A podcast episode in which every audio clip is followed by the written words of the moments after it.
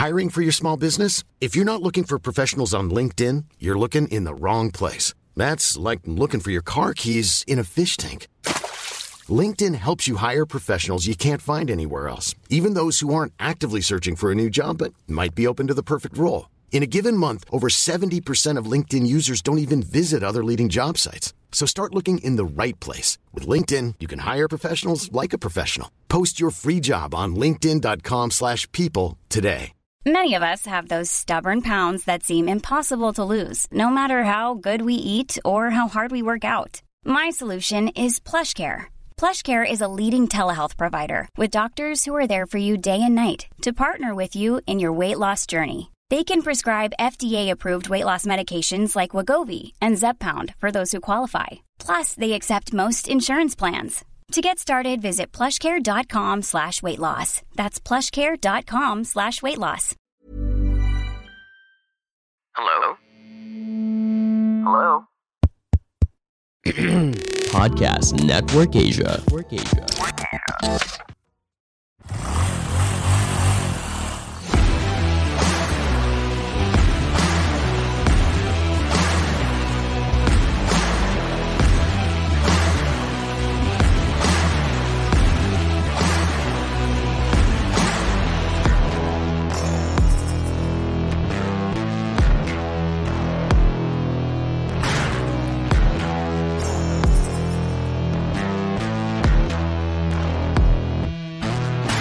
All right, Yo. what's up mga, kat- mga katunay?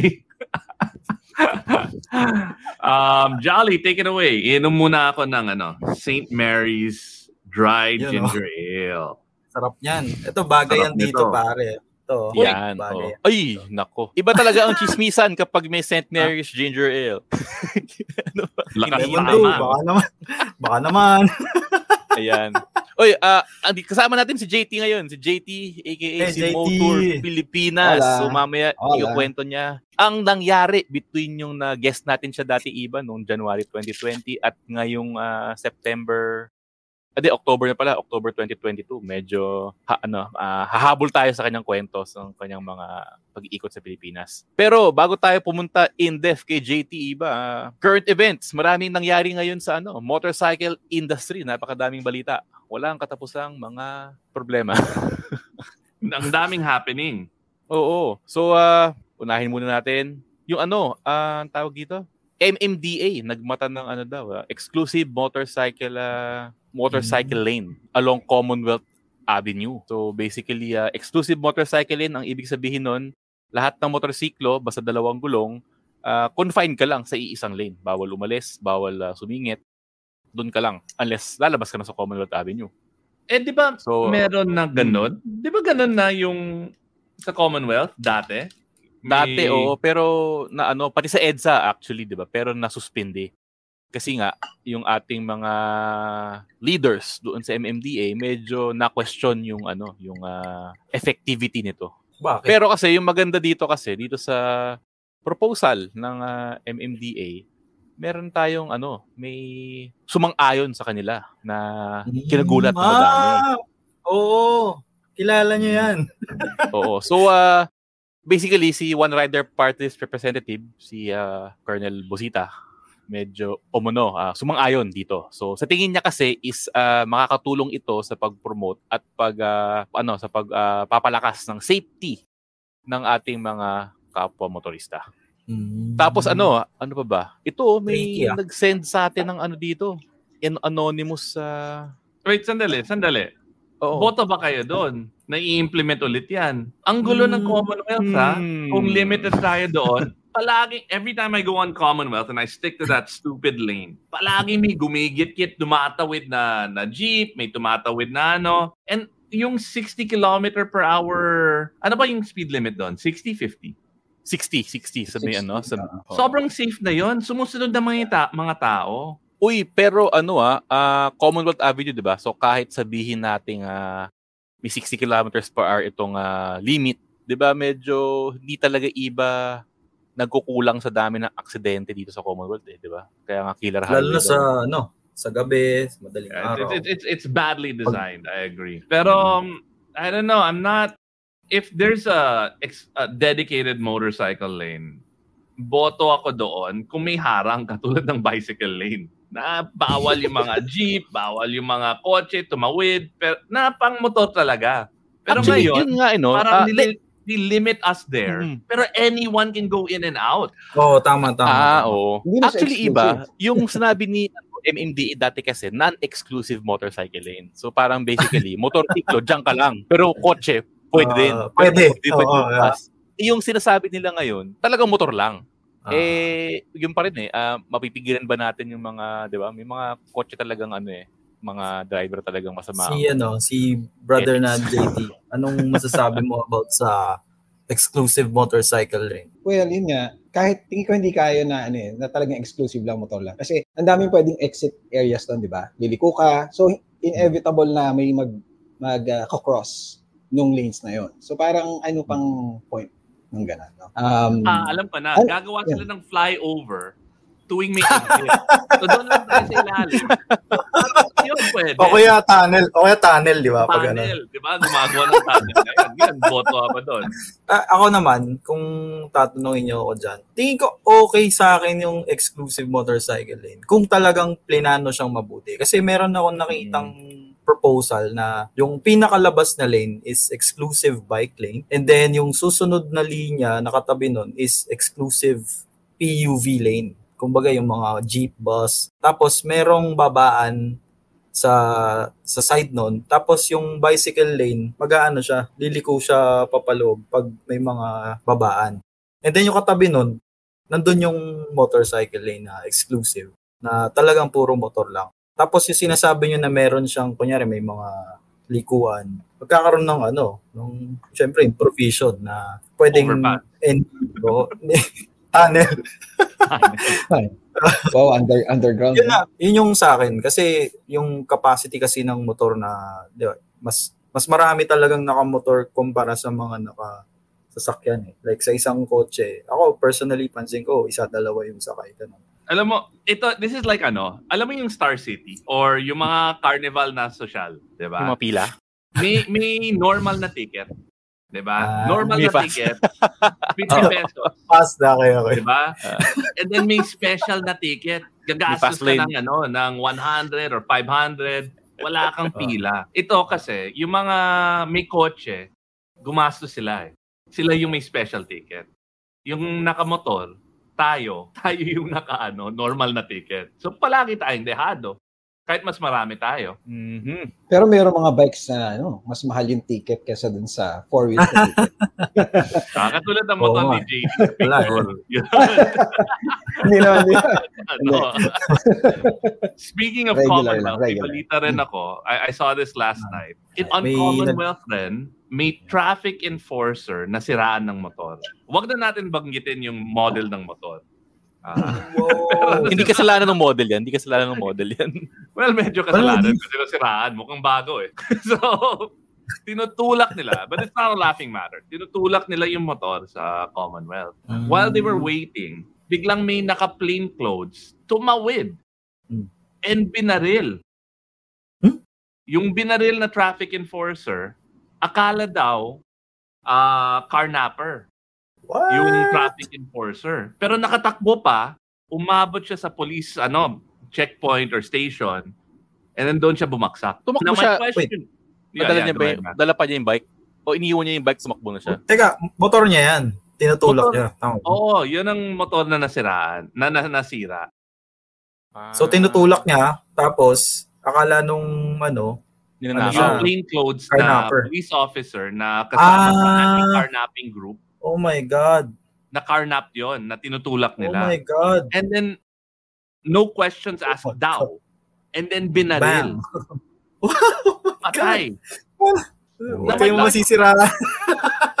Mahirap pala Bawal matirikan pala sa daan. masiraan dyan, no? Bawal Kaya magtutulak ng motorsiklo, lalo na kung big bike ang dala nyo. Pagkamaran kayong karnape. O kaya habang nagtutulak ka, oh, motor ko to, motor ko to. Sabihin mo laging ganun. Moral of the defensive. story is, palagi ka mag-change oil, palagi ka mag-tune-up, maintain your bike, or else papatayin ka ng ano, ng police. Grabe. Sabi niya, buti hindi, sabi ni Rodney, buti hindi din pinag babaril agad yung kasama niya. Oo, may kasama siya eh. Yung yun ang nagkwento eh. Ano nangyari? And pareho silang empleyado ng Quezon City. Pareho silang ano, traffic enforcer. Kawawa, kawawa. Mhm. Grabe. Grabe So talaga. iwas talaga tayo doon sa Commonwealth na yan. Huwag na tayo.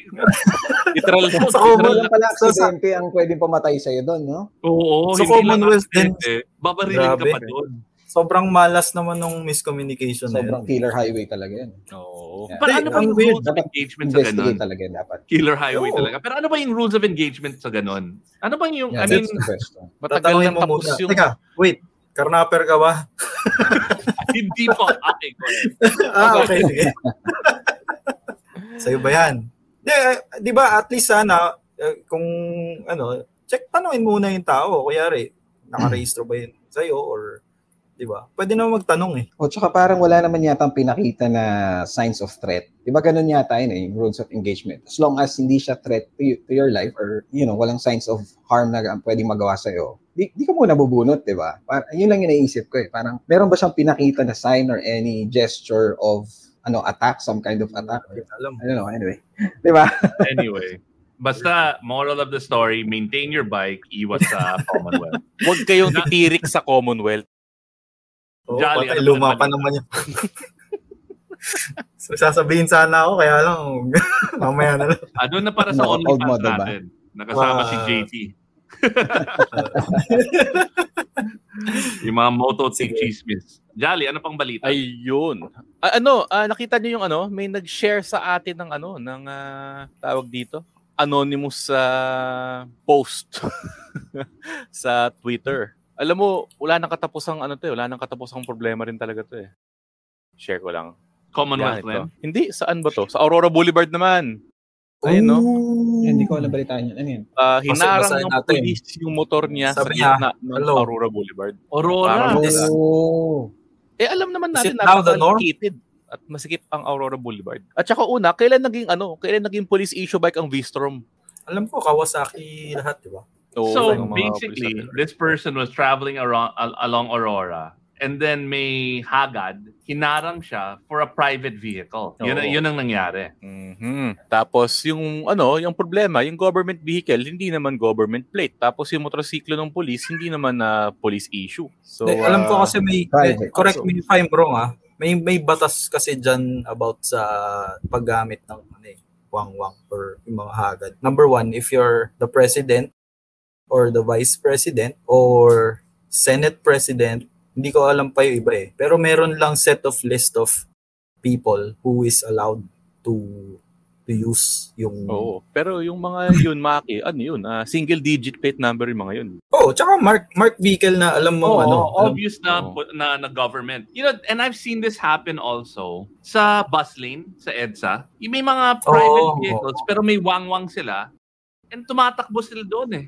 So, I mean, ano ba yung rules talaga? Siyempre, at the end of the day, yung dehado, yung mga rider, tayo yung pinaka bayan. inabuso eh. Si- sigurado eh siya itong nakakotse eh, talagang naabala siya doon sa ano kasi hinarang siya tapos binabaan ng rider yung motor so tapos pinauna yung sasakyan Pero um, Well- may hula ako kung saan patungo yan eh. Saan? Kasi Aurora. Sa Cubao? ng Commonwealth yan. Commonwealth Commonwealth na naman. Ah, pag, pag dahil sa EDSA ka kanan All roads lead to Commonwealth. Ako, um, mga, mga katunay, mga riders dyan, take those pictures, take videos, share them, because people need to be educated. And the only, wala, wag tayo magbaril, di ba? Wag tayo magdala ng baril. Yung pinaka-powerful talaga is your phone, a camera, and a video. Don't let it Gra- pass. grabe, iba parang ano yun ah, modern day modern day Jose Rizal yun ah. The phone is mightier than the sword. De, meron bang ano may meron may dashcam ba for motorcycles na ini-install Meron. Meron. Ride Manila. You Yun, know, K3 available sa Ride Manila. I, I actually Yun, want to buy oh, it. and diba? back. Oo, tama. Shout Front out. and back. And then con- continuously recording. So parang action cam rin siya. Mhm. Si Gino nanalo nun eh. So, na- nagpabigay kami ng ganon. Oo. Muntik na hindi i-claim ni Gino eh. Nung ikakabit na ni Iba sa bike na biglang kinlaim ni Gino eh. Parang ano, parang sarap maglagay nun sa ngayon, ano? Para, syempre, protection at the same time, di ba? May hindi mo alam yung mangyayari. Bro, ano bang... Parang essential na siya ngayon, no? Mga dashcam, dashcam na. May dashcam. Kwento mo naman. Yun nga eh, Oo. medyo tricky lang na part siya kasi usually yung mga nakikita kong dashcams, yun yung pang motor ha. Ah, it's either magbubutas ka pa or kung kung ano kasi, kung let's say pang 3M lang, parang tapos hindi mo alam kung nilalagay. So medyo iffy ka rin kung saan kung kakabitan ko instalan. Pero kung madali naman siya ikabit, tingin ko sulit naman siguro. Parang gano'n. Ah, depende na siguro sa mag-install end, ano? And, ah, I don't know, brand. Parang gano'n. Kasi ako dati, umabot ako sa point na ano eh.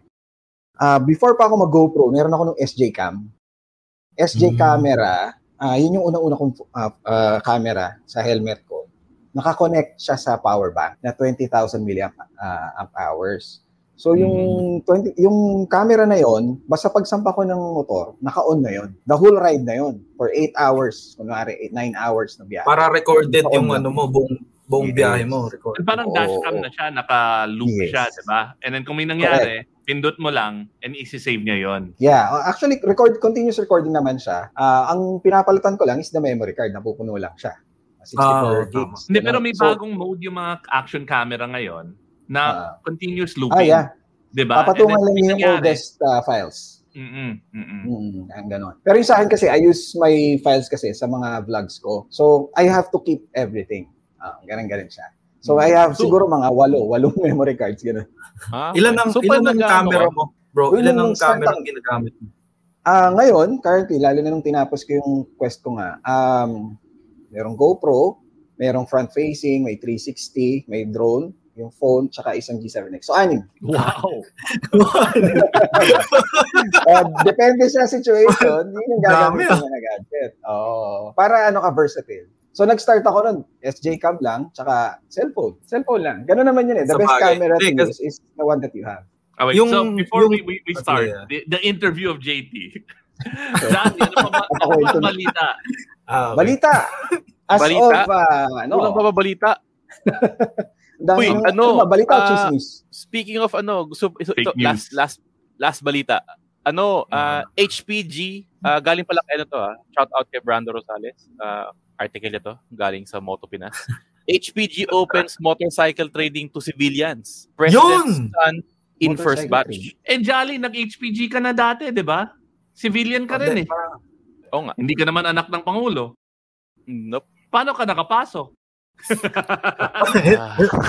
Palakasan ito eh. ah. Wala, grabe to. Ah, Siyempre, iba 2004 yun, medyo iba yung panahon nun. Ang iba ang panahon nun.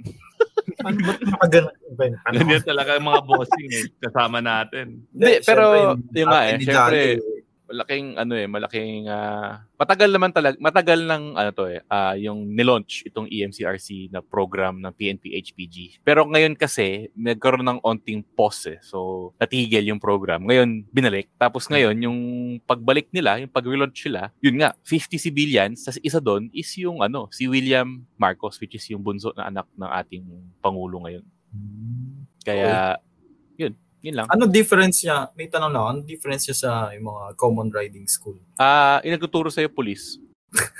Doon lang muna sasabihin ko. Ayokong Ay, ayokong wait. implicate yung sarili ko. hindi kasi, hindi ko alam, may mga kaibigan tayo nakapag-train na, di ba? Sila, Mm. mga coach natin. Sila di ba? ano, sila Coach Mel, di ba? Sila Alam Coach po Mel. yung, ano, alam po yung ano, benefit doon. Ano? Pag nasiraan ka sa Commonwealth, hindi ka papatayin.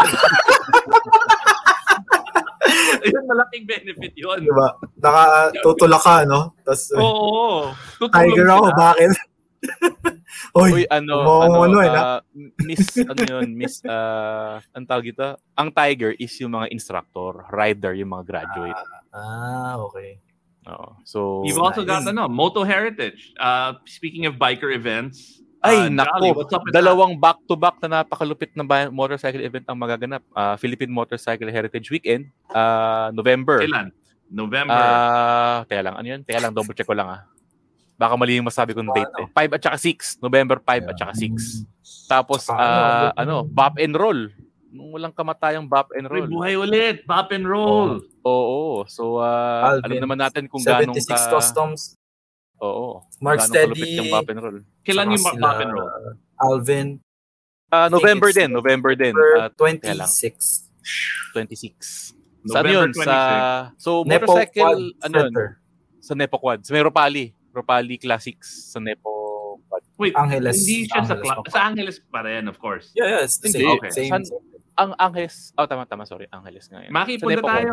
Hindi naman sasama si Jolly eh. Oo, basta pag nagaya tayo, gabi gabi pa lang, sabihin nyo na wag kayong pupunta kayo o ano. Kasi alam ko na kayo eh. bop and roll, iba, grabe. Hindi naman yan off-road. Bigla na lang kasing hindi nagpapakita. Pag Oo, nag- yan ang nasa gas na rider. na Hindi, hindi, gawain, hindi gawain ng tunay na rider yan. diba? Kung may ride kayo the next day, dapat, kung sinabi mo game, game, diba? Sisipot ka. Ah, Okay, oo last event. ah pero for sure si Jolly. Eh, meron pa. May isa pa. Yung um, Ilocosur Vegan. May nabalitaan Kailan ako eh na November din. Vegan Invitational. Courtesy of Sir Toto Villanueva and LGU of Ilocosur. Yan. Abangan natin yan. Magkakasunod. So itong November, grabe, sobrang ano natin. Oo, Sobrang busy. bumabawi tayo sa Ah, di, tsaka isa pa, diba? sorry ah. Bago ko makalimutan. Every November, may ginagawa din ang Norman Ring Motorbikes. Yung ah, Mindanao Freedom Ride. Yan. So, mangyayari naman siya on sec, ah, first and second week of, ah, sorry, second week of November until third week. Magagawa sila ng Philippine Loop this year. Nakasama ka na ba doon, Ma- eh, ah, Maki? Ah, yeah. I think twice. So, sumama doon, 20s. bucket list ko yun. Ikaw, JT, nakasama ka na ba doon sa Freedom Ride nila? Not yet. Pero interest, interesting. Interesado ako ngayong ano, second week of November. So, tingnan natin. Maka, maka, I makabalik can ako connect you Mindanao. kila John D. O si Maki. Yes, Maki can connect Oh, you yes, to Sir them. John D. Oh, Oo. Yes, please. Mm. And then, finally, December, December 9, at Block 123 along Shaw Boulevard, we have motorcycles and bands. Ito yung crowd ni Maki. Gaki has uh, an event called Jam Bikes. And yeah, she's gonna be dropping on uh, by the show next week to talk about it. Ang daming mga banda, dude. Ah, sobrang exciting. Dami, no? Yun, Parang grabe. Alam mo, alam mo mula nung ah, medyo lumuwag-luwag na tayo dito sa pandemic, no, talagang ah, hataw lahat ng mga tao. Mga yung ta- dalawang taon na di tayo nakulong tayo sa bahay, babawiin natin sa loob ng isang taon. Hindi. Di ba? And then, Hindi, tsaka November. Ubusan ng pinak- budget ng ano, ng mga kumpanya. Kaya, oh, tara mag-event na tayo ng November. Sana yung pinakamalupit na Magsasara event, na tayo ng books. yung pinakamalupit na event, years in the making to. Ano? Yung celebration ni JT. Ah, oo. Ay, nga. oo. Hey, Joe and Rika here. Are you enjoying this episode? Hope you can also check out our podcast where we talk about a bunch of stuff that we're currently into, our topic of the day, and we can also answer questions from you. Anything goes. Anything Goes with Joe and Rika is available wherever you listen to podcasts, powered by Podcast Network Asia. Check us out after listening to this one. Speaking of pandemic, eh, no, nung huli nga natin nakausap si JT, ah, noong 2000, ah, 2020, noong January, parang ah, 50, ilan, ilan na nabdadaan mong probinsya? Parang 50, something. I think 54 nung time na yun. Mm. Eh, ngayon ba, naka, nakailan ka na sa iyong ah, bucket list? Yes, uh, I'm really happy to ano to tell you guys na natapos na natin yung 81 provinces. Long time na yon. And uh, yeah, Ngay- ngayon kasi naging 82 provinces na. So, nung last August, as of last August, Mhm. natapos na natin yung last province is Batanes. So, naka 81 na tayo, Batanes. kompleto na tayo. Yes. Awesome. Congrats. And how are we celebrating JT? Yeah. Libot Pilipinas. Wow, ayos ah. Paano tayo mag Yes. nagse-celebrate? Speaking of motorcycle events, Yeah. Uh, well, uh, meron lang kaming ginawang, actually, it's uh, not that big of an, event- uh, an event. Meron lang kaming um, ride for a cause. Uh, I, we call it a motor meet, greet and ride for a cause nga. So meron kaming beneficiary and we'll, we're inviting some riders. Meron, may limit lang. So it's a small group lang pero yun nga, it will make a big difference na rin sa lives ng beneficiary natin which is the Rose of Sharon sa Kalawan, ah, sa Puypuy, sa Bay, Laguna uh, they ano siguro they, they ano kasi they uh, support yung mga neglected children, mga street children, yung mga abused ganun. So mo- mostly women ito, mo- mostly girls and ladies. So from 5 years old to 15 years old. So syempre uh, kailangan nila kailangan nila lagi ng mga mga stuff to syempre para yun nga para kumain magagamit nila para sa daily na lives nila so kung meron uh, interest sa inyo kung meron uh, bukol sa loob nyo and matouch yung heart nyo you can go ahead uh, siguro puntahan niyo yung Motor Pilipinas uh, Facebook page meron tayong announcement doon and nandun yung mga details kung paano kayo makapag-donate All right. May comment si Hmm. Henorio Reyes. Sabi niya, publish ka Boss JT ng magazine ng Libot Ah. Pinas. Cafe Table Book. Coffee Pwede, pwede, hindi na uso yung mga magazine. I would love, I, ako, bibili ako nun, ng libro nun. Eh, okay yun. Mga libro kasi, syempre, uh, i-immortalize niya yung, ano eh, yung, Mhm. yung, ano eh, yung tour mo. And Yeah, sa yeah. panahon ng digital age ngayon, ano eh, ang laking, parang sentimental lang prints sa ngayon eh. Di ba? Mhm. Iba pa rin siya eh. Uh, speaking of motor and uh, JT, how did you get into riding?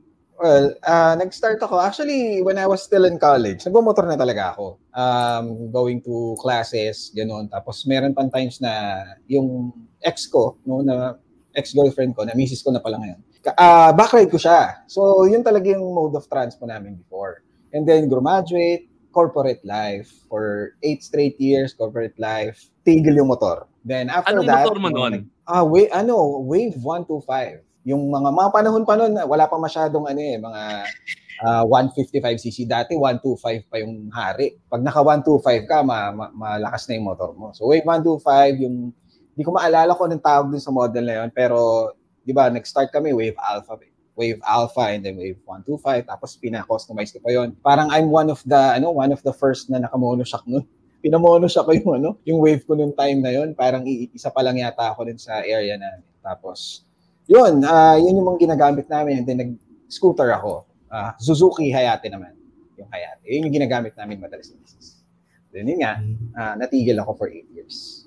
Bakit? Ba't ka natigil, bro? Oh, Ah, corporate life, nag-ano, nasa sales kasi ako noon. So, four wheels. Ah, kailangan pogi ka. ahente ka kasi. Ah, not necessarily kasi ahente ka so biyahe ka ng biyahe every day talagang kalsada ka. So parang pagdating mo ng weekend, parang ayoko na sa kalsada. parang ganun. Parang naumay ka. Tapos parang eh, time ko na lang to sa family ganun ganun. Tsaka ano rin, parang hindi I don't know, nung time na yun, parang hindi pa ganun ka-uso yung magtutour ka. Parang bihira pa yung gumagawa nun. Parang ah, dati yung motor, forma, tapos, ah yun nga, kustomize mo, tapos ah, pang point A to point B, pang araw-araw. Pero wala pa nun yung, hindi pa uso nga, yung dadalhin mo siya sa malayong lugar, tapos magtutour ka, ganun. Wala pa eh. Well, there are So, two reasons hindi. why. No, one is because our ridiculous, okay, not ridiculous, debatable motorcycle highway laws. That's one. Eh, ibang Mm. dapat pag-usapan natin, dapat may show tayo about that Jolly eh. Kasi kami ni Jolly iba yung pananaw namin doon eh. Pangalawa, Roro. Wala pang Roro Okay. noon. Dati, kung, Makes sense. kung pupunta ka from Manila to Cebu, kailangan i-load pa sa boat yon, 'di ba? Ah, kailangan may i-container or i-load nila and hindi ka pwede mag-roro. Ngayon, uh, one of the good things that was done during the, the the GMA administration was really creating that whole infrastructure for roll on roll off. Na pwede ka na mag-ride from Manila all the way to wherever. Mhm. Yan. Yeah, make, makes sense. Makes sense. Baka, baka nga, no? Ah, na-speed up kasi nga yung pag-travel ngayon. And I think sa future ganun din. Maraming projects yata ngayon na connecting bridges. Oo. So, I don't know, Ah. pero naglalaban yan kasi mawawalan ng negosyo yung mga, ano, yung mga roro. No Roro. pero maraming mga projects na nakapila niyan. So, that's really exciting kasi it will, So, ano, cut travel travel time. Pero ano, JT ah, yung like yung ano ah, Sisilek, yung Cubao, yung Cebu Yeah, Cordova sa link. Yeah, sa Cubao? Cebu. Cubao. Cubao. Cubao. Cubao. Cubao. Yeah, yung express, Wala yun. expressway na pwede ang 125cc. Oo, Sa tapos CCLX. ah, yun na, nga, nag-connect ka na ng dalawang isla sa Pilipinas. Parang eh parang sa tingin ko yung Sisilek nagiging president ng ano eh, ng pinapayagan ng mga lower displacement sa mga expressways. Sabi Okay, nila, iba daw yung quality ng hangin doon. Kaya okay lang yung maliliit na motor. Na- Nandun pala yun. Doon pala naka, ano yun, naka-base. Quality na. Oo, hangin. hindi, hindi. Ano lang yun? Chismis lang yun. Galing mo talaga sa chismis, ha? Napipihan kita mamaya, bro, ha? mamaya, mamaya, off Alam ko air, na. off air. Now I know. Okay. So you stopped for a while Yeah. Ba't ka bumalik? I blame my uncle. yung uncle ko, siya ang ano, parang tinamaan siya nung motorcycle fever. Bumili agad siya ng dalawang motor. One is the the Ninja 650 and then isang NMAX. So, isang big bike tsaka isang NMAX. So, naka, kasi kami dito parang compound. So, yung parking namin magkakalapit. So, pag lumalabas ako ng bahay, nakikita ko lagi yung motor niya, di ba? So, parang inaawitan na ako ng motor. Tapos, yun, na, nalulung siya, na, mga friends niya. Tapos, one time, in-invite niya ako. Sama ka sa akin, ah, gamitin mo tong NMAX. Kasi I started with an NMAX eh. So, sige, sama ka. Ngayon, uh, may previous bikes, yun nga, mga maliliit, mga, nagkaroon pa ako ng Click 125 noon. So, pag long ride, sumasakit yung likod ko. Nung ginamit ko na si NMAX, pina, yung pinagamit sa akin nung sumama ako sa kanila, parang umikot kami noon ng ano, Infanta, Marilaki, tapos Real. So nag-loop kami noon. Sabi ko, bakit hindi sumakit yung likod ko? Ang layo nung biniyahin namin. So doon ako na nagka-idea na, okay, so kaya pala yung long distances na very bearable, na yun nga, na kayang-kaya, na very comfortable. So after ilang months, napabili ako ng, ng NMAX. And then sabi ko, I want to travel ano long distances. So ang dami ko ng pinlano, ang dami kong pupuntahan na nakakatakot ng time yun. Kasi parang ako, 100 kilometers dati, takot na takot na ako motorin. Parang, grabe ang layo, 100 kilometers. So, yun. Uh, Tapos, habang tumatagal nga, saddle time, gina, uh, ginawa ko na siya. Marami na ako napuntahan. So, unang-una nga yun, pinaka-iconic is the Bitukang Manok. No, yung dating Quezon, M, Bicol. M, tawag ako sa, oo, sa, sa, papuntang Bicol. Sa Quezon siya actually. Um, so, yun yung pinaka-iconic ko kasi doon ako nag-start, doon ako nagka-idea. Sabi ko, uh, I, I think I want to do something very ambitious na nakakatakot. Diba? Ganun yun eh. Parang if it's something that will scare you, yun nga daw, parang yung matinding adventure yun. So, sabi ko, ikoting ko yung Pilipinas using uh, two wheels on a motorcycle. Doon na nag-start yun. And wala akong plano mag-vlog sa totoo lang. Gusto ko lang, kaya nga sabi ko kanina, di ba, SJ Cam. Wala namang ano yan eh, walang microphone. As in video lang yon Kasi gusto ko lang makuhanan yung mga pinupuntahan ko. Walang plans of vlogging. I just, eh may YouTube. So, ina-upload ko lang sa YouTube. And then, doon na nag-start yung Motor Pilipinas. And obvious naman kung bakit motor, di ba? It's a marriage ng motor at saka tour. so, yun. That, that's, uh, that, that's, that's the story. Tapos ito na, nagsimula na, motor na ako ng motor, I tried different bikes, tapos yun na, bumalik na ako, nagbalik loob na ako sa pagbumotor. Ngayon, parang ayoko na mag four wheels. Parang ganun. So, iba iba yung joy, iba yung parang you're one with the, the vehicle eh. Parang you are also, parang ano ka, na nagkaroon ka ng superpower.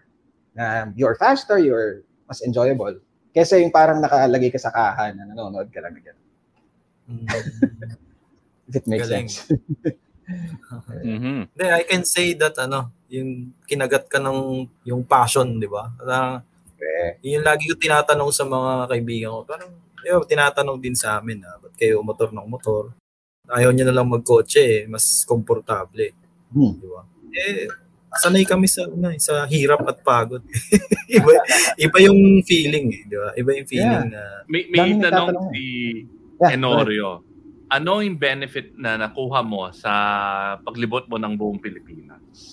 Ano yung, like, what, did you, what do you get from it? Um, siguro, walang maikling sagot dun eh. Pero I'll, I'll try my best. um, grabe, ano, it expanded my world. Yun yun. Na what you see right now, for example, office, bahay ka, office, bahay, office, bahay, parang na confined lang dun yung mundo mo eh. Yun lang nakita mo, office mates mo, yung mga taong nakakasabay mo sa commute or whatever, sa kalsada, whatever. If you start traveling, yun nga, your, sabi ko your world gets bigger. Kasi marirealize mo na, grabe, ang laki pala talaga ng, Pilipinas pa lang to ah, laki pala ng bansa natin, ang dami palang probinsya, ang dami palang kultura, ang dami palang iba't ibang klaseng pagkain, at meron palang ibang tradisyon na ganito.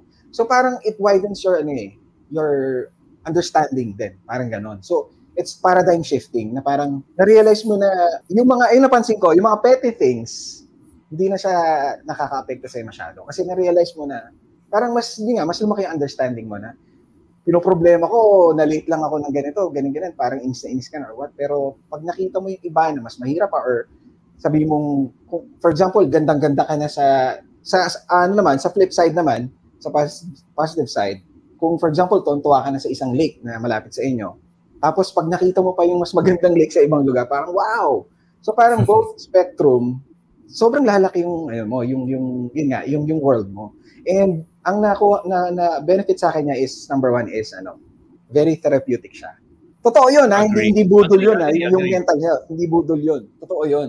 No, And, yeah, you become happier. Yes, yes. you know what I, I, I realize? Pag nakakotse ako, pag naka four wheels ako, ang kupal ko. lahat, no, no, no, no, seriously. Kasi lahat kalaban ko eh. 'Di ba? Mayabang ako, agresibo ako, naiinis ako pa. But, pero pag nakamotor, parang there's a sense of just giving yourself to the world. Kung pag umulan, mababasa ka. Pag mainit, papawisan ka. 'Di ba? I mean, pag and then also you're more accepting kasi ikaw yung dehado eh. Parang tanggap mo na lahat. Ito na yung mundo. And you're not watching from a little from your windshield. Parang hindi ka nanonood ng TV, nandun ka eh. Um, you're one with with everything. And yung amoy, 'di ba? Minsan mabaho, iba-iba eh. You're you're you're immersed. Minsan Mas amoy manok. amoy manok. sa sagada, di ba? Yung pala dadaan ka sa farm. ha? You But, it I comes mean, with ano yeah. rin. Yeah. It's very, you vulnerability. become more accepting. Uh, About- because you're very vulnerable. Parang mas, Mm. I don't know, ah, mas humbling siguro. Parang ganun. Agree, agree, I don't know. agree. hindi, hi- pag nakamotor ako, hindi ako, I'm not a bad person. Di ba? I, I'm a, ano. Pero pag nakakotse, feeling ko salbahe talaga ako eh. Okay, now you, were- you were saying na, no, you, you, you visited, you visited all the provinces. Mhm. and then you've done all of these long rides. You did it. How did you fund it? I mean, how did you did you? How long did, did it take? And how did you get question. money to to do it? Kasi I I did a 19 day ride, figure eight around the Philippines. Pagbalik ko sa Maynila, wala na akong trabaho eh. Ubus na. Hindi, Yeah, oo, parang um, ang laking bagay ng GT. Yung mga, oo. yung mga boss ko, sabi nila, ay, okay pala pag kahit wala si Iba, tumatakbo naman. paano, oo, paano mo i- ano yun? Napasama Tanggalin na lang natin. Napasama pala yung pag-ride mo. Parang, ang, hindi, I, mean, marami makaka-relate dun eh, sa problema nun eh. How would you balance Correct. yung pagbumotorsiklo mo with, with like, your professional Yeah. life, di ba? And not only Magandang- that, personal life. Like, Magandang question. yung 19 days na yon halfway through, gumastos ako ah para makalipad yung wife ko sa Zamboanga Mm. para magkita kami. At least Yeah. at least hindi ako nawalan ng asawa. Okay lang mawalan ng trabaho. diba? Okay. Ah, that's a relief. eh, ano, um, gastos, ano yun, part talaga yan, di ba? Kasi kakainin sa'yo niyan, lalo na yung ginawa ko is, of course, number one is time. Mga resources na time, money, and energy, no? So, isang napakalaking ano niyan, na hurdle yung ano, pagdating sa finances, sa gastos. So, kaya ang ginawa ko kasi, nag-set ako ng three years. Yun ang ginawa ko. Kasi you have, it has to be specific, di ba, yung goal mo. So, it has to be done on two wheels. It should be done within three years. Yun ang goal ko. And it has to be 81 provinces nga. Ngayon, ah, kaya ko siya ginawa na rin, I, I, I made it that way kasi nga, kailangan mo rin mag-ipon, di ba? Kailangan mag-rumakit din. May small business naman kami. So, parang, there's no going around it. Dapat, lalong-lalo na sa simula, kailangan talaga ipon yun. Ipon.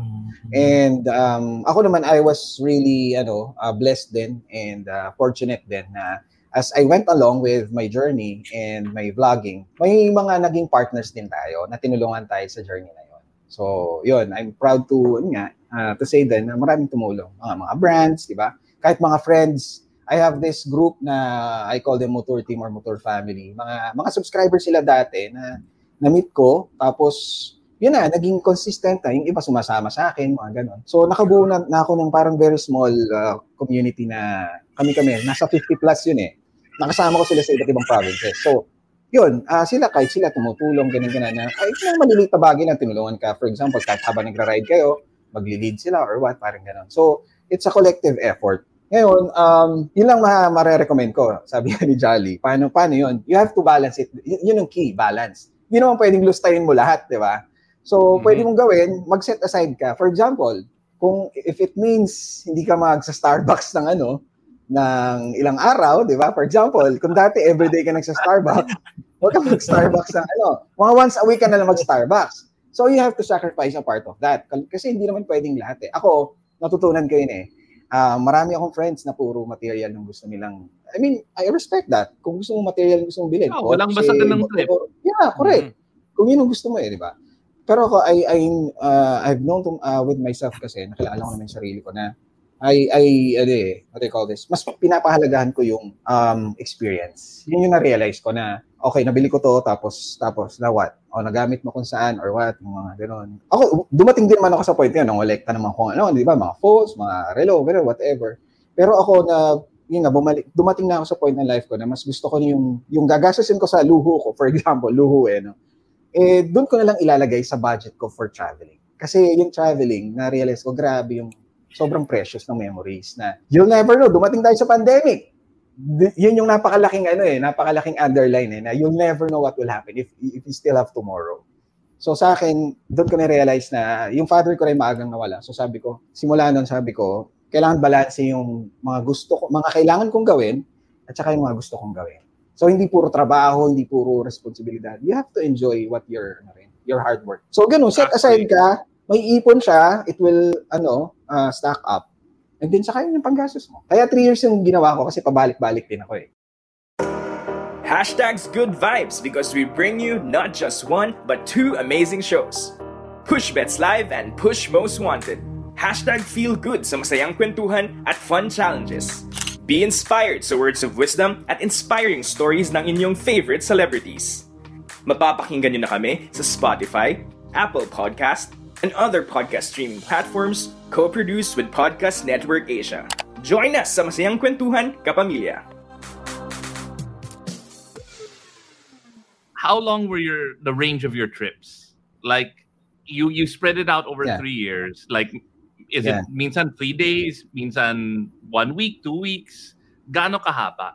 Correct. So meron akong mga, syempre depende nga sa, sa layo din ang pupuntahan mo. No? Pero I have, uh, it ranges from, dati puro 3 days. Nung Bicol kami, 3 days. Tapos Ilocos, 3 days, ganun ganon. And then pahaba na siya ng pahaba. So as you can imagine, kasi nga, you ori- I'm originating from Laguna, so paakyat ganun. Pabalik-balik ako eh, 3 days, five, minsan 5 days. Yung uh, pinaka, yung second na longest trip ko is sa Cebu. Cebu and Bohol, which is inabot ako ng 11 days. So, yun, yun yung pinakamahaba nung time yun. Kasi nga, sasakalin din ako ng misis ko, hindi ako umuwi agad. so, yun yun eh. Then, ito yung pinaka, ano, kasi medyo gahol na ako sa oras. Para maka 3 years ako, 3 riding years ah, kasi I excluded the pandemic. So, hindi ko isinama siya kasi, anong gagawa ko? Hindi, bawal ako mag-ride eh, bawal mag mag-cross ng borders. So, I excluded that. Pero if I excluded that nga, ang deadline ko is actually this October, October 10. So, pinilit kong tapusin yung Mindanao, as in buong Mindanao, ng 40, for, mga 41 riding days. So, yun yung pinakamahaba. 41? Yes. Paano yung- Pero in total, 45. Anong route sa Mindanao? Like, Yun nga eh. That, that's the other logistics. Sana pala mayroon akong picture. Oh, pero madugo yung planning nun. Grabe. Kasi it has to be, ano, planned talaga. Hindi ka pwedeng, ano eh, bahala na. kasi Ginawa maiwan ka ng yung- roro, di ba? ah, sa, sa Mindanao, did you do the entire ano island loop? Yung coast coast to coast? Hindi lang siya loop, ano siya, parang bituka ka, ma- parang bituka siya. Zigzag. Ganun siya. Ah, yung Correct. gitna- Kasi lahat ng provinces eh. Yeah. Lahat. Tapos hanggang sa ano Wow, pinakamadugo sa ano, ah, Basilan, Sulu, and Tawi-Tawi yung pinakamadugo. Kasi wala siyang roro na connecting. Wala siyang roro na Sandali, may, connecting. may humirit na boss. Yeah. um, and then I think this is something that a lot of our viewers and our listeners would would would like to hear. Uh, Okay. Sabi ni, ni Giselle, motor visa is renewed on a regular basis. Okay, now, correct. Correct. Correct. paano ka nakakuha ng multiple entry three-year visa? Very good question yan, no? Very good question. Isa lang yan. na the key is pasalubong. Yun lang yun. Kaya, hindi, Okay, seryoso to. This is serious. So, kapag babiyahe naman kasi kayo, syempre, lalo na kung di nyo kasama yung partner nyo, yung wife or husband nyo, syempre, you bring something home to him or to her. Na, alam mo yun, parang souvenir man lang or yung food, something like that. Na parang, di ako nakasama dyan, pero at least you get to, you know, get a taste of uh, what they have there. Parang ganon. So, ako lagi, kapag meron akong luggage, mamaya usapan natin yung luggage, pero lagi ako merong, ala, ano doon eh, may pwesto lagi yung pasalubong doon. Yun yung susi Ah. doon. Para pag, pag, pag uwi mo, kahit parang tagal mong nawala, ah, pero ito yung mga pasalubong ko sa'yo. Uy, ang dami. I was Ganun. thinking about you during the trip. Ah. Yun, di ba? Wala na. Uh, approve na agad yun. Feel free to comment anything, any question. Ah, kung may mga gusto mo itanong na may witnesses kay JT, please feel free to post. Uh, keep them coming. Kinaka, bigla akong kinabahan. Ako may question ako. Ano yung ano, pinaka-challenging route na na-experience mo sa uh, entire, sa mga trips na ginawa mo? um, challenging na route. Yun siguro, um, going to the three, ano, the three, the three islands na yon yung sa huli, sa southernmost, Basilan, um, uh, Sulu, and Tawi-Tawi. Kasi walang connecting Roros doon. So from Zamboanga City, punta ka ng Basilan, babalik ka muna ng Zamboanga. From, Ulit? Zamboanga, from Zamboanga, babalik ka ulit. Yeah, for example, ito yung tatlong, ano, tatlong islands, no? Wala kang, for example, ito si Zamboanga. Walang Roro na papunta dito, tapos Roro papunta doon, papunta doon na Roro. No. Kung ito si Zamboanga, pag Roro ka, babalik ka ng Zamboanga, Roro ka papunta ng Sulu, babalik ka ng Zamboanga. Then, Roro ka papunta ng Tawi-Tawi, babalik ka ng Zamboanga. Bakit? So, Bakit Wala pang connecting. Ang meron I pa lang sila is mga small boats. Yeah. Ah, I see. Okay. I gotta share, and it's freaking embarrassing. I'm Tausu, Oh! and the farthest I've ever ridden is Zamboanga, Sibugay. Okay, okay. Konti na lang. Never ako nag-ride sa hometown ng lola ko sa Tawi-Tawi. Never ako nag-ride sa Holo. And ikaw, nakaikot ka na doon. Nakakahiya naman. It's about Anong time. klaseng- Oo. It's about time. Solid doon, solid. Iba sa Mindanao, no? Um, grabe yung mga kalsada doon. Sobrang daming long stretches na parang ang nasa expressway. Pero parang dalawa lang kayong sasakyan, parang ganun. Tapos syempre, And- walang mga ano. Saya. Whenever I ride in that area, palagi kong hinahabol yung araw. Like, uy, 5 o'clock. Ah. Destination na tayo. Yun lang. Oo. Dapat 5 o'clock, nandun ka na kung saan ka tutulog. What are the Oo. things that you did to keep yourself safe? Safe. Uh, well, ganun din. Kailangan planned din yan. For example, uh, ako, we made we made it to a point na siguro mga 90% or 90, 90 plus percent of the time, hindi kami inabot ng dilim. Ganon. And then, ito, madalas tong ma, ano eh, ma-underestimate. Yung tulog. Ah, Mhm. tulog. Naging malaking ano yun, ah, bagay sa akin ah, to, you know, to stay alert. Kasi kapag nagpupwet ka, kasi marami, siyempre minsan di mo maiwasan, di ba? Parang ganda ng lugar. O tara, inom tayo, or what? Kwentuhan, ganyan. Pero you have to discipline yourself na mag-set ka lang ng time na dapat ganito tulog ka na. You have to have enough rest. Kasi believe me, hindi mo abo, hindi ka aabot ng 41 days kung lagi kang puyat. Tapos Mm. napaka-risky nun. Kasi yung reflexes mo, wala eh, ah, ano siya, at risk. Nam, oo. Pwede, pwede ka ma-aksidente. So, Mm. yun siguro yung sa akin, I always make it to a point na balance siya. Siyempre, minsan nag enjoy pa rin tayo. Nakipag-banding ka sa mga locals, di ba? Kung may mga riders doon. Marami ako na-meet ng mga riders ng mga rider clubs na natutuwa sila na pag may bumiyahe mula sa Luzon or sa Visayas, talagang napaka-hospitable nila. O, tara, punta tayo dito. Daling ko kayo sa masarap kainan dito. Ganun. So, syempre, hindi, hindi mo naman para ipalampasin yung opportunity na yon. So, makipag-banding ka sa kanila, kainin mo yung mga food doon. Pero, dapat hindi palagi. Dapat magsiset ka lang ng time.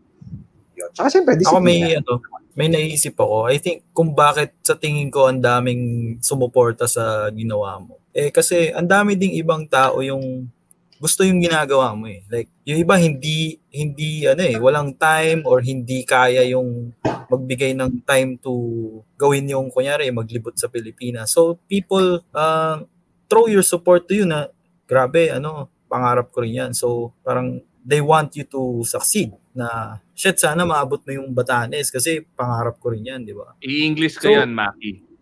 Living vicariously through motors va- adventures. vicariously. Kailangan ko i-google yun ah. Hashtag bike. Bye. Ano? Vicariously.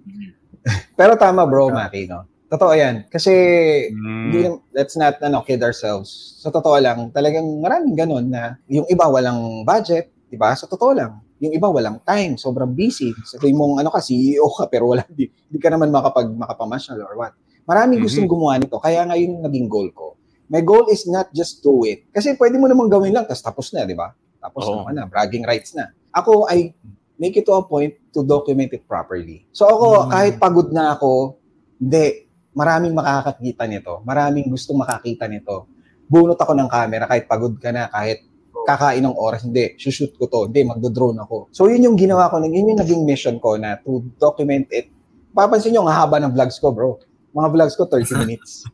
30 minutes, Ah. minsan 40 minutes pa. Kasi talagang ni ultimo pagpasok mo sa destination, kukuhanan ko yan na parang nakarating ka na rin. And yun lagi yung mga Oh, comments. yun yung na- maganda. Tama, tama. Yun yung maganda. Na, Thank you. parang Parang, ako'y narating ko na nanonood. rin. Correct. Parang, uy, parang nalibot ko na rin yung Pilipinas through motor. Parang ganun. So, yun yung nagbibigay din sa akin ng, ano, ng, syempre, ng inspiration, Yeah, motivation. nice. Now, ipapasa ko kay Jolly, what are the bikes you used to visit the 81 uh, Yan, interesting. Uh, Jolly. Oo, ah, JT, alam naman natin parang medyo meron kang ano eh, evolution ng mga motorsiklong ginagamit mo throughout that ah, 81 na provinces. Ah, baka pwede mo naman i-share sa amin yung mga ginamit mo na yun. Sure. So, as I've mentioned earlier, uh, I started with the uh, Yamaha NMAX. Scooter talaga. So, tingin ko, Yamaha, baka naman. Pero marami ako na-influensyahan na bumili ng NMAX dahil doon sa ginawa ko. Seriously, bumabaha na messages dyan, Sir, kaya ako, Sir JT, kaya ako bumili ng NMAX, gawa mo, ganyan, bla bla bla. Kasi siguro nakita doon na scooter Bakit lang. magpasalamat ka? Yamaha. Ano, Salamat! Baka naman. Baka naman. Siguro sa kanila parang scooter lang tapos nakarating ng ganitong lugar, nakarating ng Visayas. Yun, dun sila na-inspire na parang, ha, scooter lang na 155cc, nakarating Maganda ng talaga yun. Diba? Sobrang Yeah, ganda diba? nun eh. Oh. so, nag-start ako noon and then uh, some of Visayas, some of Luzon. And then nag-shift na ako ng, nung medyo panorte na ako ng Luzon. Kasi pabalik-balik nga ako, di ba? So, na- na-tour ko na yung mga ibang nasa uh, Central Luzon, for example. So, parang kung magbabayan-bayan ulit ako, parang uulitin ko na naman yung ginawa kong touring. So, Ah. sabi ko, I have to use the expressway. So, nag-upgrade ako ng Duke 390, KTM. Wow. Yun. So, ganun din, some of Visayas, dinala ko rin yung sa Romblon. Yun yung isa sa mga solo tour ko na island siya. Sobrang saya. And then, sa some of, ano, majority of uh, Luzon, yun yung ginamit ko, Duke 390. And then, finally nga, nag-pandemic. So, supposedly, nag, ano ako, 310 GS. Nag 310 Mm. GS ako kasi sabi ko, gagamitin ko to pang Mindanao. Doon ako na, na-open sa adventure bike. Doon ko na-realize na, grabe, best weapon to para sa touring, para Hindi, sa tsaka adventure. walang ano, walang expressway sa Mindanao. Exactly. Eh. 310 So sa sa Mindanao, di naman kailangan ng 400cc and up. So sabi ko, okay itong 310. Magaang. Tapos yun nga, magandang suspension. Maganda. So yun. Kaya lang yun nga, eh, pandemic, di ba? Then nung uh, medyo lumilipas na, sabi ko, parang gusto ko rin talaga na expressway legal na din. Tapos, ah yun nga, medyo maglaan ng budget. So, nag, ang gamit ko ngayon is F850GS. Yun yung tinapos, pinantapos ko na Mindanao. The BMW F850GS. Which is, by the way, wala akong naging problema. Grabe. Grabe yung saludo ko dun sa motor na yun. As in, wala akong naging Speaking problema. of, happy birthday, Archie Garcia of Oy! RSA. Happy birthday, Motors. Boss Archie! Archie! Happy birthday, Archie. Uy, Archie, partnership namin, ha? Ayun na. Nagpal- Nag-follow up sa stream mo. Live. Follow up eh. Ayos. Yan, happy birthday, Archie. No, question. Okay, so ako, with talking about ano, sila Norman Ring, John D. Do you do you have to start from your house and then go ride? Or pwede ka ba ako, tamad ako, I'll be like, uy, John D, baka may pwede ako hiramin na motor dyan. Si Maki, gawain na niya yan eh. Pag-usapan natin si Maki habang wala siya. Kapal ng mukha nun. oh, nandyan na siya ulit. Okay, hindi niya Hindi niya alam na. kung pag-usapan na. No, pero I mean, do you have to? Because when I started riding, parang hindi siya, it doesn't feel right kung lilipad ako sa isang lugar and maghiram ako ng motor. But ngayon, after 20 years of riding, I'll be like, dude, baka may motor ka sa Cebu. Pahiram na lang. Ayaw ko mag- diba, ayaw ko i-roro. Ah. Doon na ako mag-ride. So, Hindi, kasama okay yun. ano yung rules mo. Yeah, well, Okay yun, sobrang. yun yung una ko na, actually, I was tempted. I was tempted to, ano, I was tempted to do that, na parang fly in ako sa, ano, for example, sa Mindanao na, tapos doon ako mag, mag-start magmotor. Kaya lang parang, parang corny.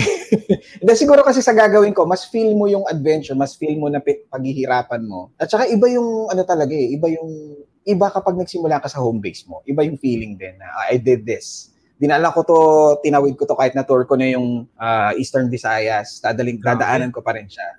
Parang ganun.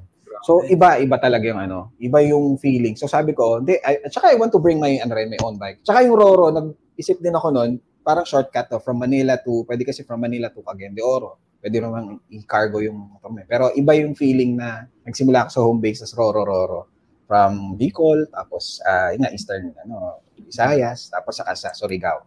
So, Yung ginawa Roro kasi Pero, ano yan, eh, parang, parang muni-muni stage yan eh.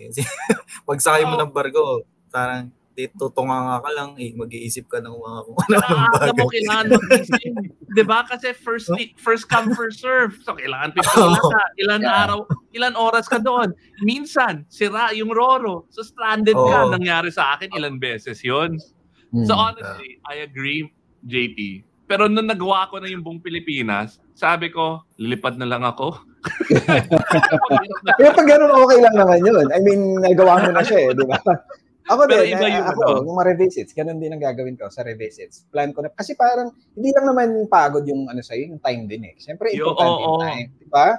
Parang three days going to Mindanao, parang ipinangturo mo na sana yung three days. So, ako, since natapos ko na yung 81, pag plan ko bumalik, for example, ng Davao, halimbawa, magpa-fly in na ako doon. Tapos doon ako magra-ride. Sayang yung time eh. Agree, agree. Mm. Uh, may tanong si Gino, uh, Jolly, before we, we pass it on to you. Gino Rufino, ano yung mga challenges of riding in Mindanao? Heard the roads are awesome and should check it out. Challenges, um, meron lang talaga mga portions na, well, parang parang Luzon din naman eh. Yung mga sira-sira talaga. Ngayon, ah, siguro if you're thinking or siguro kahit yung mga nanonood na iniisip nila, kasi dati merong, ah, meron tayong, may reputation si Mindanao na delikado in terms of security. di ba? Dati yon Pero nung dumating ako doon, ibang-iba sa expectation ko. Kasi nung dumating ako doon, oh, ingat ka ha, kasi ganyan-ganyan. Baka ako, ex- ano na ako eh, parang alisto ko eh. Baka mamaya, syempre, baka may encounter, di ba? Yung mga, alam mo na, Mhm. Mga Abu Sayyaf, for example, or mga ibang, ano natin, mga armed civilians dyan, for example. So, ano na ako, alisto na ako doon kung meron man, may putukan, whatever, talagang iwas na ako, tigil, ganun. Or kung may nabalitaan kami na may problema doon sa kabilang town, hindi na kami doon dadaan, ikot kami. Pero ibang-iba na sa Mindanao ngayon, as in, safe na safe na siya. Yun, as magugulat ka. Tapos merong portion na ah, every, parang every several kilometers, merong checkpoint. As in, sunod-sunod. Pero malalampasin ka lang naman. Yun lang, ang challenging lang doon is merong mga portions doon na, ganun din sa atin, mga yung weather. Meron kasi doon maraming mga mountainous areas. So katabi mo bangin. So parang ano din, uh, Hasema Highway. Parang ganun. Yun lang yung magiging challenge mo is the same. Pero ang maganda kasi doon, mas konti yung sasakyan. Sa atin dito provinces, merong mga konti yung sasakyan, pero doon mas konti pa. Siguro mga about 50% matatanggal. As in, konting-konti. Kaya sobrang may enjoy mo. Ang ganda ng scenery. Tapos wala ka masyadong iisipin na, na parang yun nga, mga sasakyan na iwasan. And then, nakakagulat is, yung mga pinaka-loob ka-loob-looban pa, doon ako nagulat ah, sila pa yung mga disiplinado ng mga riders ah. I'm talking about riders. Makikita mo siya, alam mo yung parang galing farm, naka ano lang, ah, parang t-shirt lang na sira-sira pa, walang helmet, nakachinelas. Pero nung narinig nila may motor sa likod nila, tatabi na sila, let, let, let you pass. Tapos pagdating na intersection, tigil sila. Hindi sila talagang slow down kahit wala sila nakikita, then yield sila and diretso. Parang ako, nasa vlog yun, parang, what? Ba't, ba't ganun? Parang ina-expect mo sila yung mga hindi educated masyado pagdating sa road safety, pero parang sila yung may. So, Maybe- yun. ah yeah, go ahead. May, may, speaking about safety, no? There was one time I was in the Visayas. I, I won't say where na lang. Nasiraan kami. In a remote area, may mga agri, ano, may mga kubo. Visayas, ah. About maybe three hours from from ano, uh, Iloilo. Okay. And then may lumapit sa amin. And I didn't think anything of it. Tagalog diretso. Malalim yung salita niya. Pucha. We left the bike with them. They took care of us. Turns out, NPA camp yun. Yung mga parang retirees. Parang that's why sobrang Tagalog at ang lalim. Pero ang bait nila, tinulungan nila kami. Wow. Kasi alam nila turista eh. Yeah. Alam mo yan, if you're on a motorcycle, like you're riding in Mindanao, you're riding in, in, in, in areas, honestly, yung mga bad elements doon, they research before they do something bad. Hindi random crimes yon. Hmm. If you're there and you're riding through, parang like Okay lang. eh.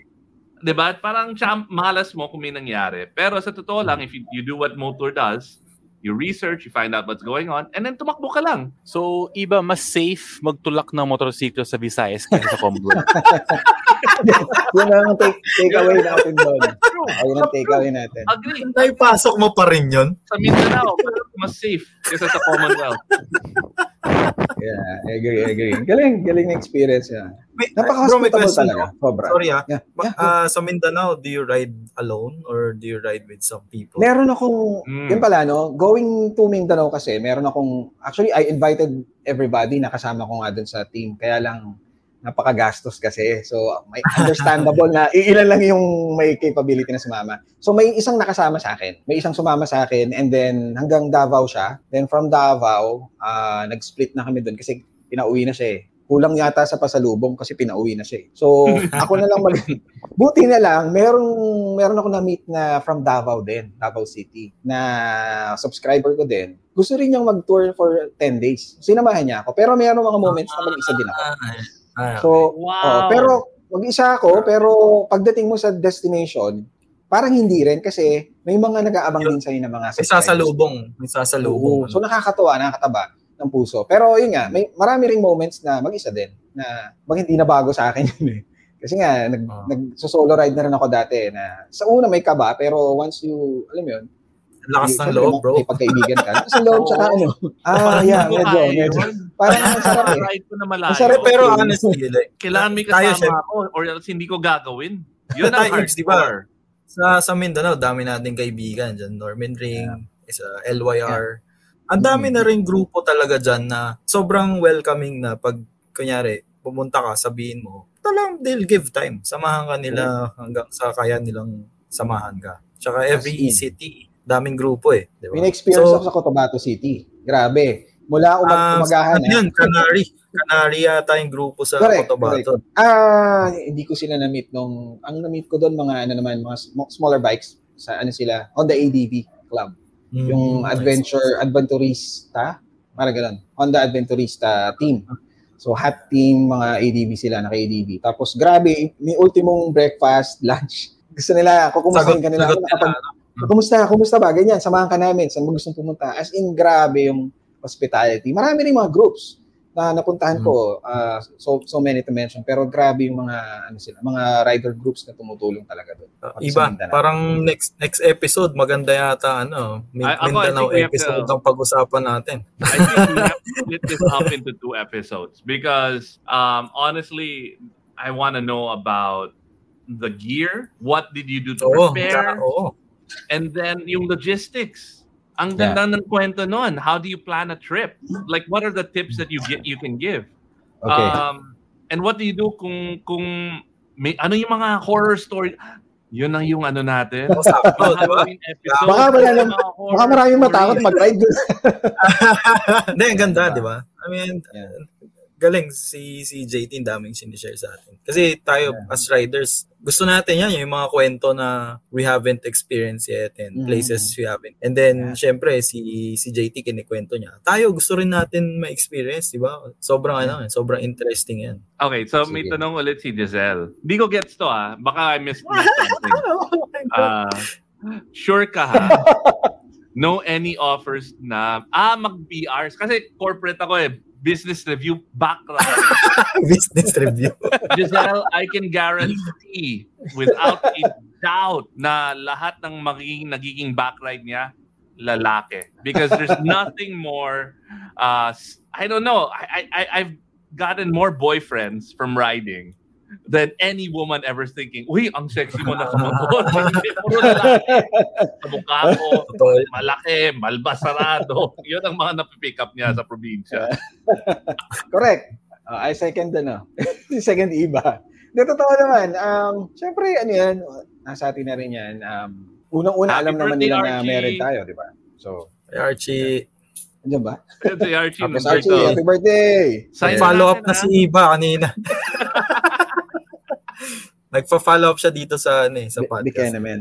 Bekena, man. Ayun. So, what, what, ano nga, mata? Anong question? Ano Ah, ulit yeah, yung mga- mo? Ano ulit yung motor mo, JT? Yung ano, Ah, ano oh, yun? Ah, ano yun? The best Ah, for touring F-150 in the GS Philippines? yun, BMW, yeah. And uh, very reliable, uh, yun. One of the best yung bikes I've eh yung ano, yung first man. bike mo. Ano yung ano yung first bike mo? Ay, yun pa rin ah. Oh yeah, may Yamaha. utang na kayo sa akin eh. NMAX, of course. NMAX. O, di ba? Magkano si Iba tawa ng tao. Wala, honestly, Ayusin natin. ang laki kasi ng bid sa TNR, kaya medyo ano eh, nape-pressure si Iba. eh. kailangan na pala. mag, ano, mag ah, I mean, inspired to do what Motor has done. Eh. So, parang kailangan na namin humanap ng mga friends that will support. Jolly, ikaw, ano yung ginagawa mong bike kanina sa, sa shop? BMW? Ah, Oh, oh. okay, now. malinaw.